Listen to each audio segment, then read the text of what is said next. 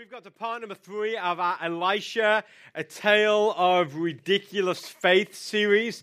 And as we've been going through this, I've been really just encouraged, just reading the story of Elisha, studying through it.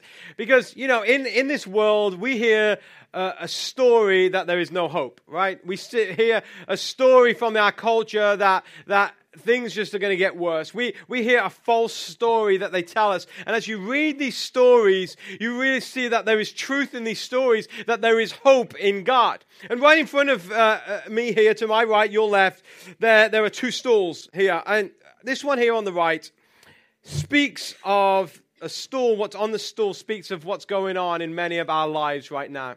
Right on here, there's bills, and these are just bills that came through my mail this week. But I don't know about you, but sometimes when the bills come through, it just reminds me of how hard life can be at times. Here, there's medical bills, there's uh, utility bills, car payment bills, all those kind of bills. And, and, and for some of you, uh, when the bills come in, it's like the waves of life are just coming over your head.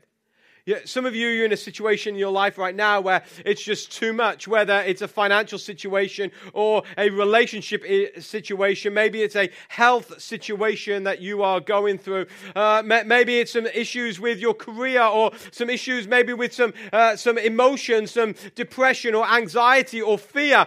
But, but this speaks of just the overwhelming fact that life comes crashing in and life can be hard and it can be so fearful and we can be full of anxiety and doubt and, and, and understand that there's no hope and there's no future and, and we're not sure what, what are going on. And some of you, you are experiencing this right now in your life. Now, over here, on this stool to my left and your right, there is a bowl on this stool.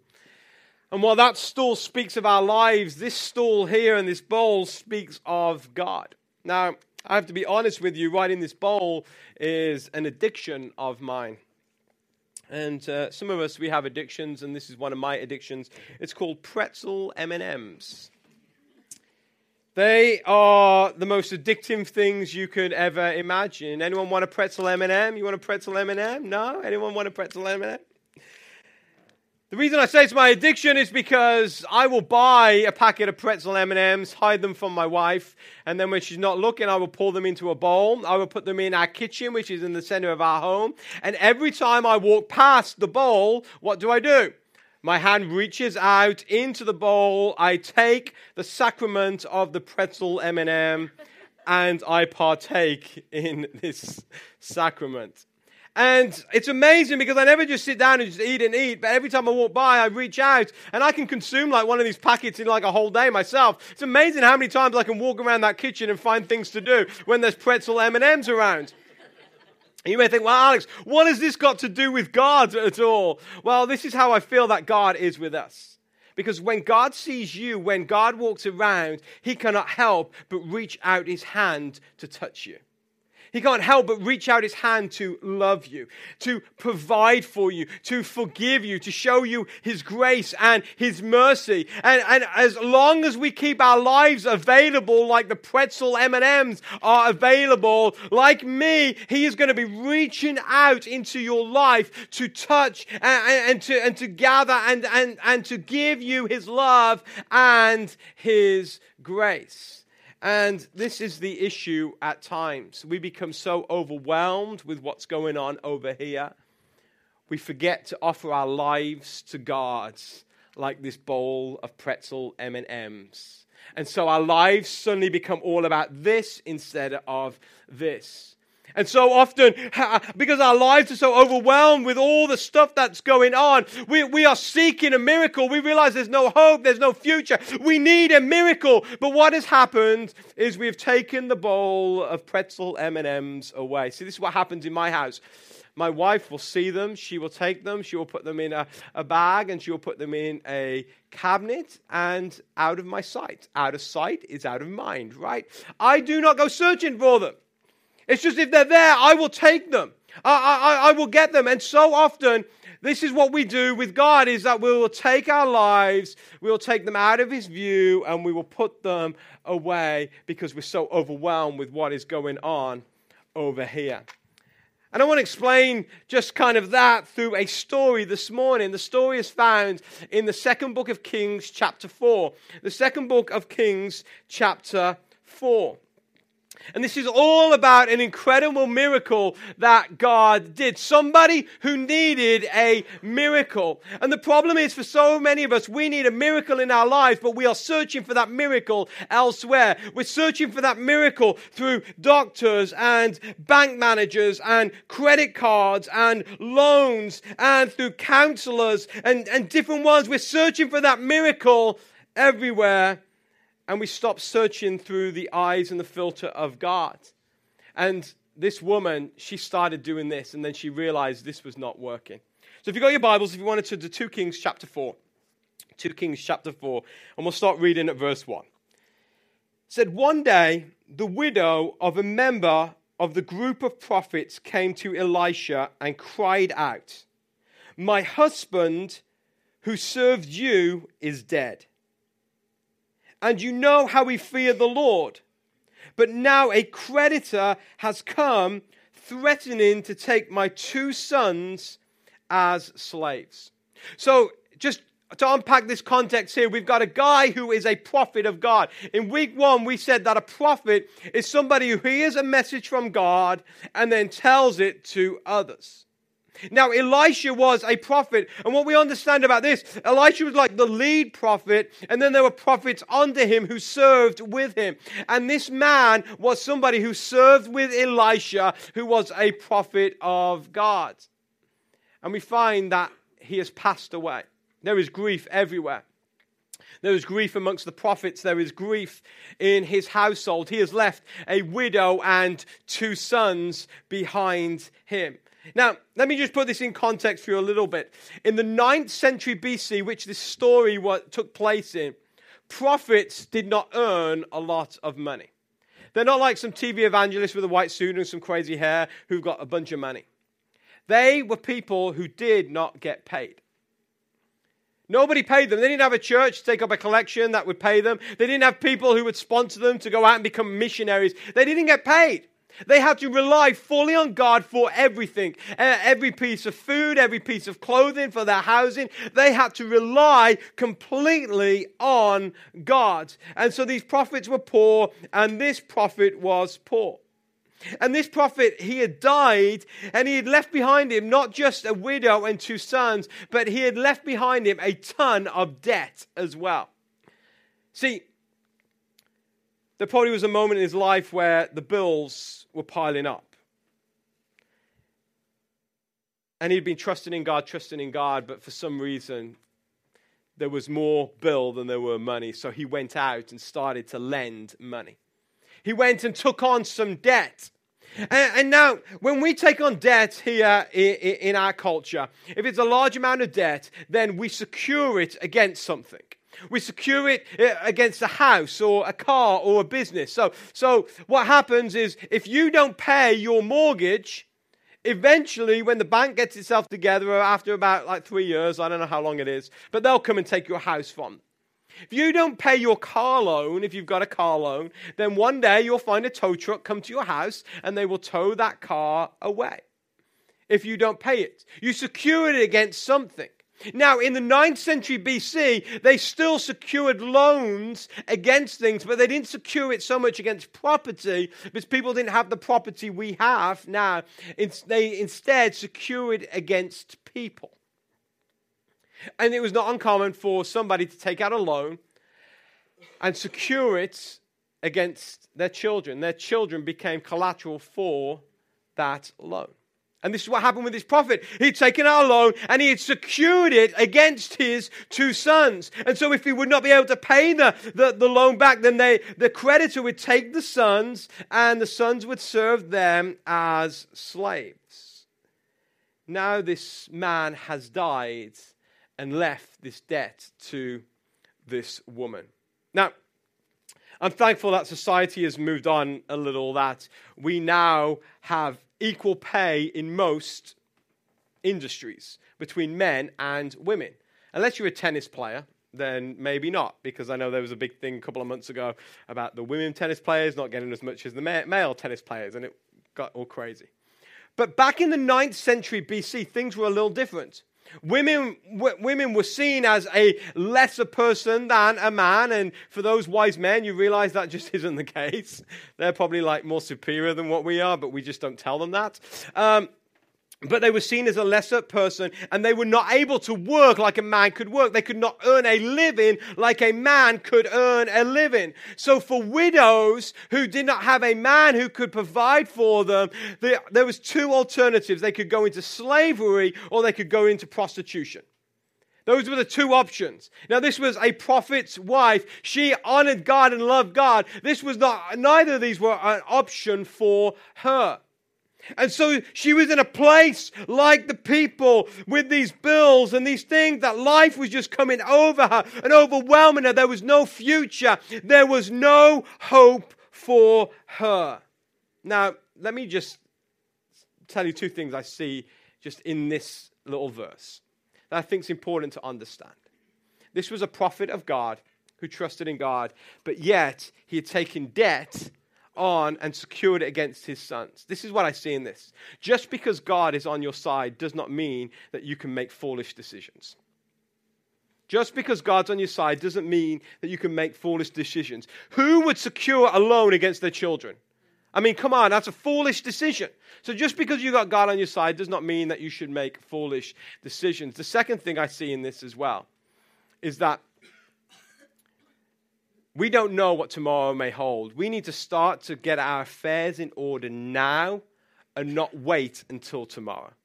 Not wait until we retire, not wait till we pay off the house, not wait till the kids are out of college uh, and, and that we can get them in order. We need to get our affairs in order now because we don't know what tomorrow may hold. This man did not keep his affairs in order. He died, and now his, his, his family are not just lose their father, they are now going to lose their lives as they know it. And this is why I'm so proud of so many of you who on Sunday nights we're going through Financial Peace University together. Just on a financial aspect that you have decided we're going to get our affairs in order now. And I think that is a wise choice to make.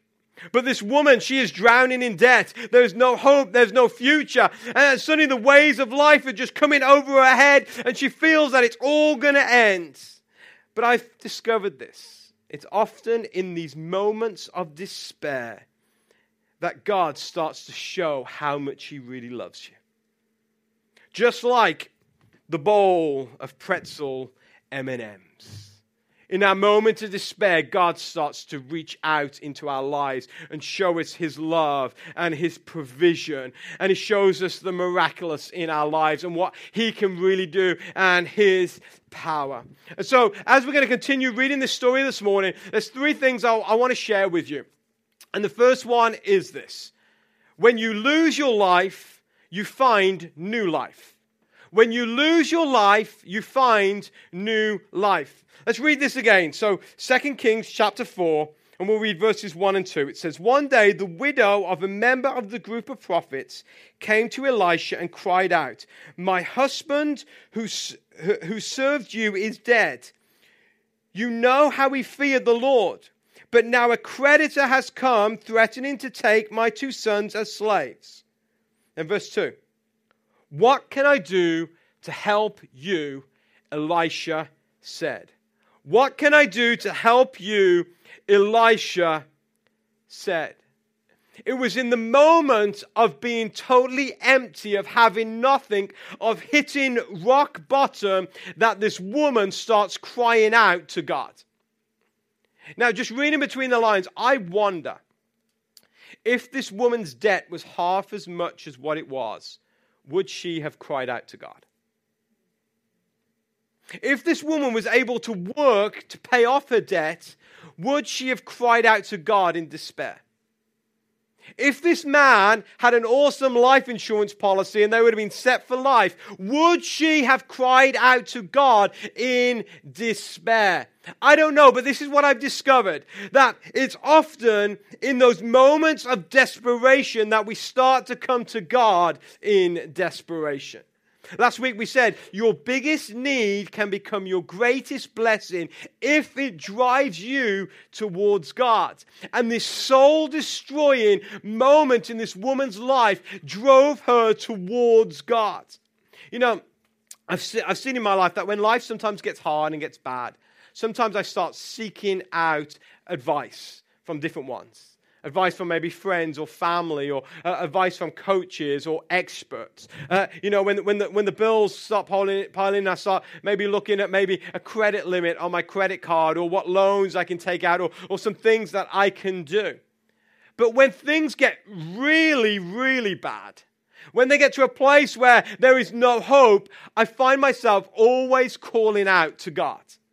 I don't know, you probably do the same. When there's no hope in a situation, you find yourself, okay, now I'm going to call out to God. I know that when the bills start piling up, I tend to hold, my, hold God a little tighter than I normally do. I wish I could say that when everything is great, I hold on to God so tight.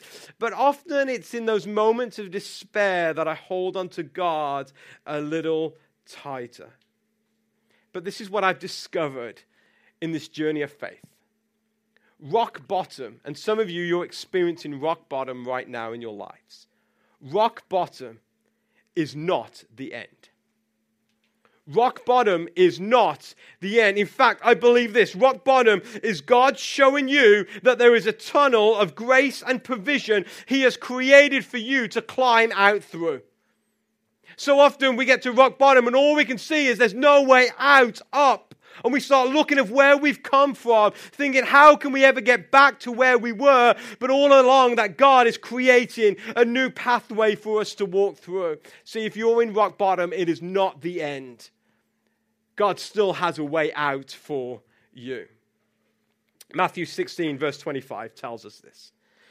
Jesus said, If you try to hang on to your life, you will lose it. But if you give up your life for my sake, said Jesus, you will save it. So Jesus is saying, if you try to hang on to your life, then you're going to lose your life. But if you give your life for my purposes and my sake, then you are going to save your life. When Jesus said this, this was shocking to people. It was amazing. It doesn't make sense, does it? It doesn't make sense that if we give our lives away, that then we're going to save our lives in, instead of like trying to hold on to our lives. When we save it, then no, Jesus said you're going to lose your life, and it doesn't make sense. But I want to pair it with another verse because it makes all the sense in the world. This verse is found in Romans chapter 10, verse 13, and this verse says this: If you call upon the name of the Lord, you will be saved. Not you might be saved, not maybe you might be saved, maybe, you know, it's, if you do some other things, you'll be saved. It says, if you call on the name of the Lord, you will be saved. But it's in the moment of being in rock bottom, it's in the moment when you lose your life. That's when we often call out to God. So that's why you will be saved, because it's in that moment we call to God that God will save us. And this widow, in the process of losing her life as she knew it, we're going to discover that she will start to find new life, and it's a life of trusting in God. So when you lose your life, you'll find you'll have new life. Second thing I want to mention to you today it's not what you want it's what you have that makes the difference. So that again, it's not what you want, but it's what you have that will make the difference. Let's continue in this story. So 2 Kings 4, verse 2. Elisha says, What can I do to help you? Then he says this Tell me what you have in the house. Nothing at all except a flask of olive oil, she replied. And Elisha said, Borrow as many empty jars as you can from your friends and your neighbors. Then go into your house with your sons, shut the door behind you, pour olive oil from your flask into the jars, setting each one aside as it is filled. So she did as she was told. Her sons kept bringing jars to her and filled one after another. Soon every container was full to the brim. So Elisha asked, her this question What do you have?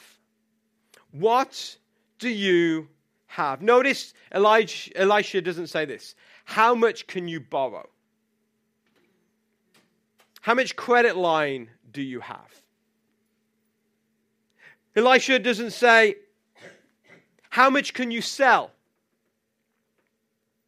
Elisha didn't say, okay, let's figure out, let's get a financial expert in, and let's figure out a way to bankruptcy so that you're not going to lose everything at all. Now, Elisha asked us, what do you have? Now, to me, it seems a little impersonal. I'm like, Elisha, this woman is going through the hardest moment of her life. She will never go through a more difficult moment in her life. She is at rock bottom. The waves of life are coming over her. There is no hope. And all you ask is, what does she have? Does it, don't you think she's thought through that already? Don't you think she thought through what she can sell to save her sons? Don't you think she thought about, okay, how, how much of a line of credit can I get? Don't you think she thought about, uh, about okay, do, do, do I have anything that, that can save us? Of course she thought through that. But then Elisha comes and says, What do you have? And this is what she says, because you know she's been thinking about what she can sell. She says, All I have is a little jar of olive oil. Olive oil back in the 9th century BC, it wasn't just to dip some bread in, you know, or to cook with even though you did cook with it and you actually made bread for, with olive oil back in the 9th century BC. But it had other purposes as well. They used it for lamps so that they could actually like see in the dark. Soldiers would use it and put it on their shields to strengthen and keep the life of their shields.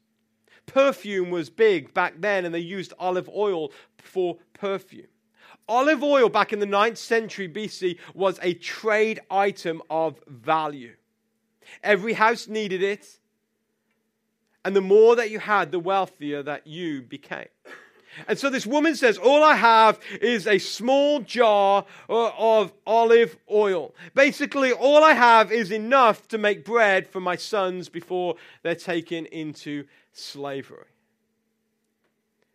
But Elisha was not looking for the solution. For Elisha already knew the solution. Elisha was looking for something for God to multiply. Take you back to the story of Jesus when Jesus is one day with all the multitudes and they're out in the wilderness and Jesus is teaching them and suddenly his disciples come to him and says Jesus it's getting dark and everybody's hungry we have no food send everybody back to their home otherwise they're going to start getting hungry you know, that there's no Chick fil A because it's Sunday. You know, there's, there's McDonald's. Oh, who cares about McDonald's? You know, and, and so there's nothing for them to eat at all.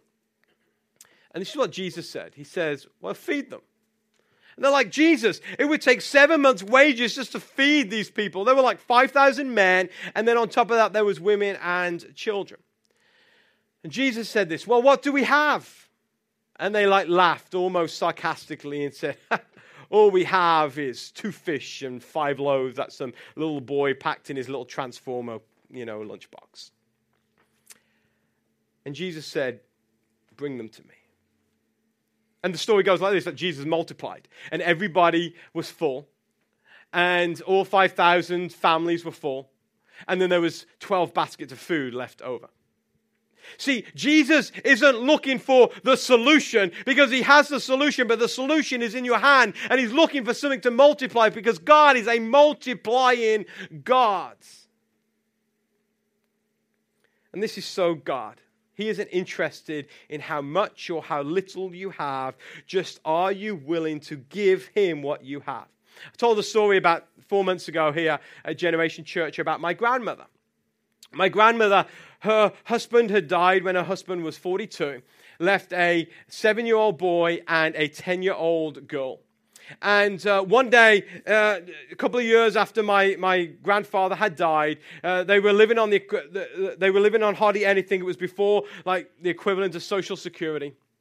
And she worked, you know, long hours just to, to be able to feed her kids. And she was at one church and she went to a service on a Wednesday night, and there was this missionary. And as she started to hear the missionary talk, she started feeling that God was, was, was speaking to her. And this is what she felt God speak. She says, What you have in your purse, you need to give to this missionary. And my grandmother argued with God, like in this, like, you know, spiritual moment. And she said, God, that is all we have for groceries for the rest of the week. We have nothing else. I need that money to feed my children. So she ignored God. And as the missionary kept talking, she kept feeling God prompting her give, give, give. Give what you have. So at the end of the service, they passed around an offering for the missionary, and my grandmother, with tears in her eyes, she went into her purse and she took the money that to feed her kids, and she put it in this offering plate. Who does that? I mean, you've got to feed your kids. It's like give it to some missionary or give it to feed your kids. I'm thinking feed your kids. She put it in the offering plate. She went home the worries of life started piling up even more. The waves of life were coming crashing over her head. The worry, the anxiety, because now she didn't have what she thought she had. And she went home, and she went home just saying, God, you're going to have to come through. What are you going to do? She's greeted by my dad, who's now like a 10 year old boy. And my dad's like, Mom, Mom, you never guess what happened today. And she's like, What? She goes, I was walking down this country lane back from school and took a little detour and I, I, saw there was like all these hedges along the road, and I saw something glistening in the bushes. And I went over there, and she, she said, and he said, "This is what I found." And he pulled out a crisp five pound note. Now, back in the fifties in England, a crisp five pound note was worth a lot of value. It was probably enough to feed her kids for two months. See, God is interested in what you have, not what you want. What you have. See, what is in your hand is the thing that sparks the miracle. See, this is what I, have discovered that miracles don't happen in your hand. Miracles don't happen in your hand. They only happen in the hand of God. And that's why we need to give God what we have so God can make the miracle. You can't make the miracle. Only God can make the miracle. That's why you need to give God what you have. And this is what I, I've, I've discovered just as our family and also as our church is that when things get really tight, that I always feel like God starts to impel us to give more. To give more. Happened in our church in 2011, December 2011. Things were a little tight, things weren't going that well. And I felt God say, I want you to give to a church planter who was doing way better than what we were. I was like, God, I was like, we need that money, not him. He was like, give. And I remember giving that, and it was like almost a breakthrough that God started blessing us as a church after that. I know in our family, in our house, that when the bills start piling up, it's almost like, okay, instead of thinking, how are we going to pay it? Like, okay, how are we going to give to God what we have? Because God will perform the miracle in his hands. So Elisha starts to pour, and tell, or the woman starts to pour and tells, uh, uh, and, and, and Elisha tells the widow, get as many pots and pans. She went into the neighborhood, got all the Tupperware she could find, got everybody's pots and pans. She got everyone's mason jars, and they started pouring, and the oil started flowing and flowing and flowing, and the oil was filling up all these jars.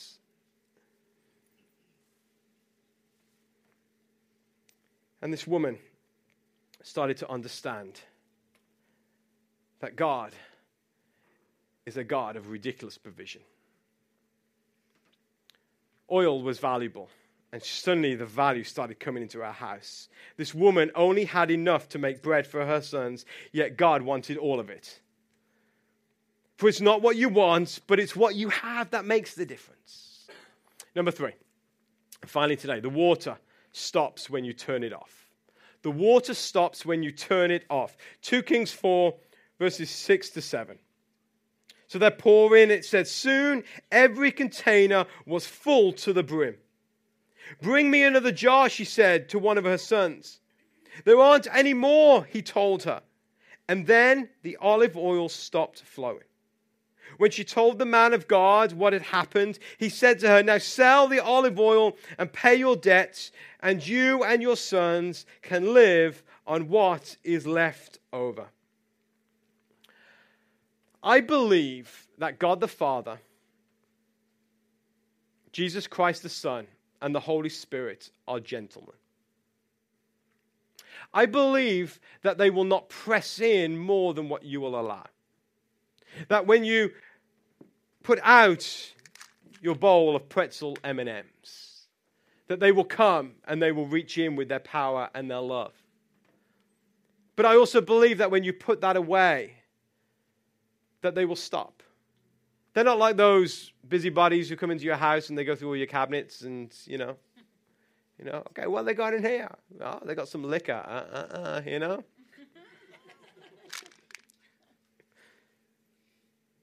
But they are polite and gentlemen. And if you put it away, they won't keep reaching out. The widow ran out of pots and pans and jars. Now, the great thing about the widow, she had enough. She had filled every pot and pan in that neighborhood, and there was enough to pay her debts. And God had performed an incredible miracle, and they had enough to live, live on after that. God showed this woman that faith results in ridiculous provision. She had more than enough, but I, I want us, sometimes we look past this as we read through this. Wow, God did the miracle, but we forget the importance of what they said. As soon as the jars were full, the oil stopped.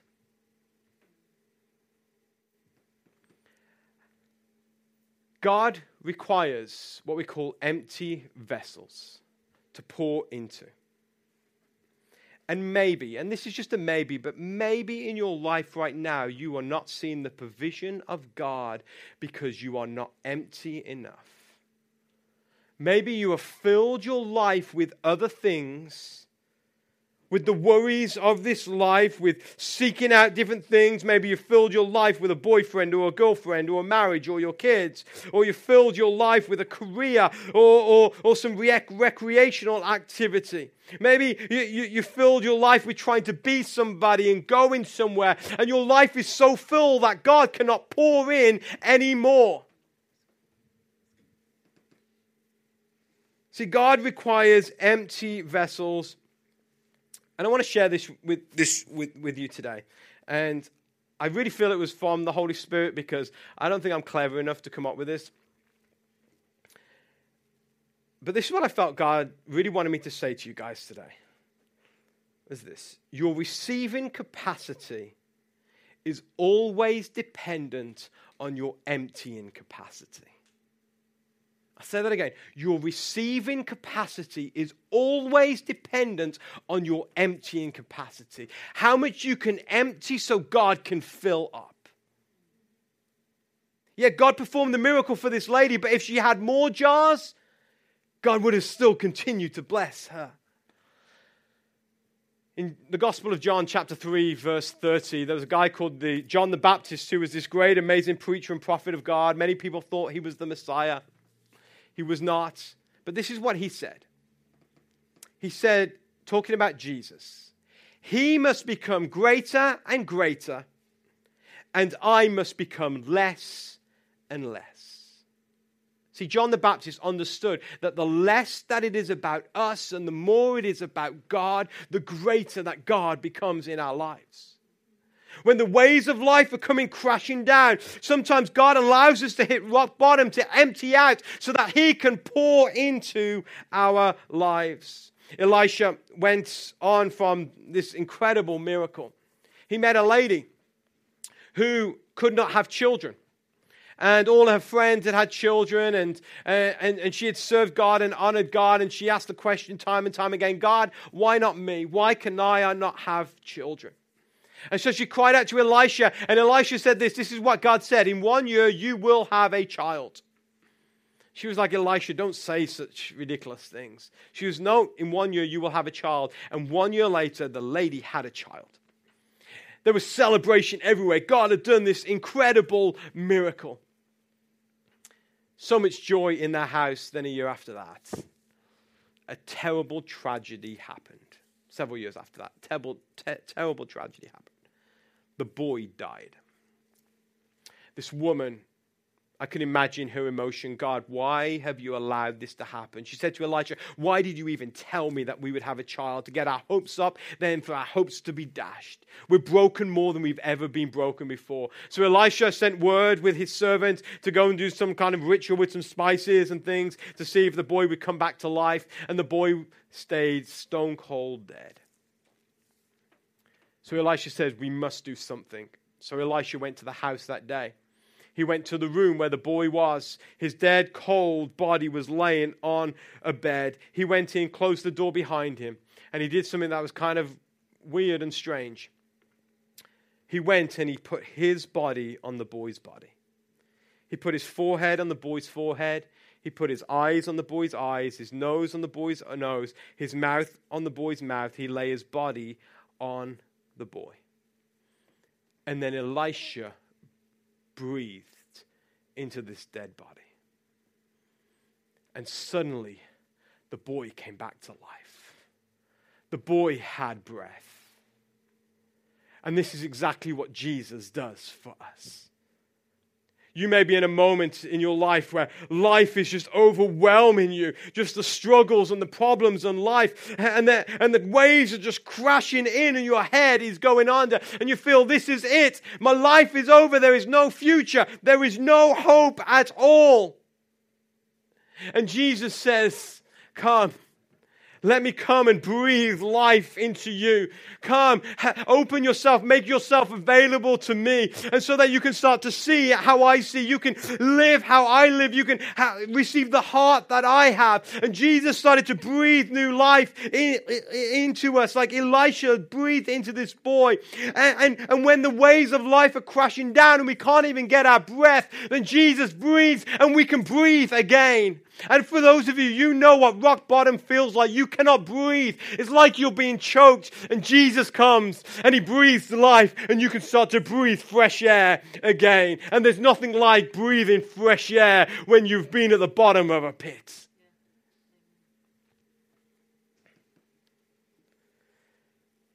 Jesus raises you to new life. So, don't let stall number one kill. Don't let stall number one overwhelm you. Don't let stall number one destroy your marriages or your family. Don't let stall number one destroy your dreams and your aspirations and your hopes. Don't let stall number one destroy your faith. Instead, come over to stall number two and get out your bowl of M&M pretzels and start offering them to God. Only you know what you need to offer to God but offer your life to God. Make your life available to God. And watch how the loving arm of a Savior, Jesus Christ, will start to reach into your life and start to show His grace and His mercy and His provision and His, and his salvation and His forgiveness and His peace in your life. But it all starts with answering this question What do you have? Bow our heads in prayer.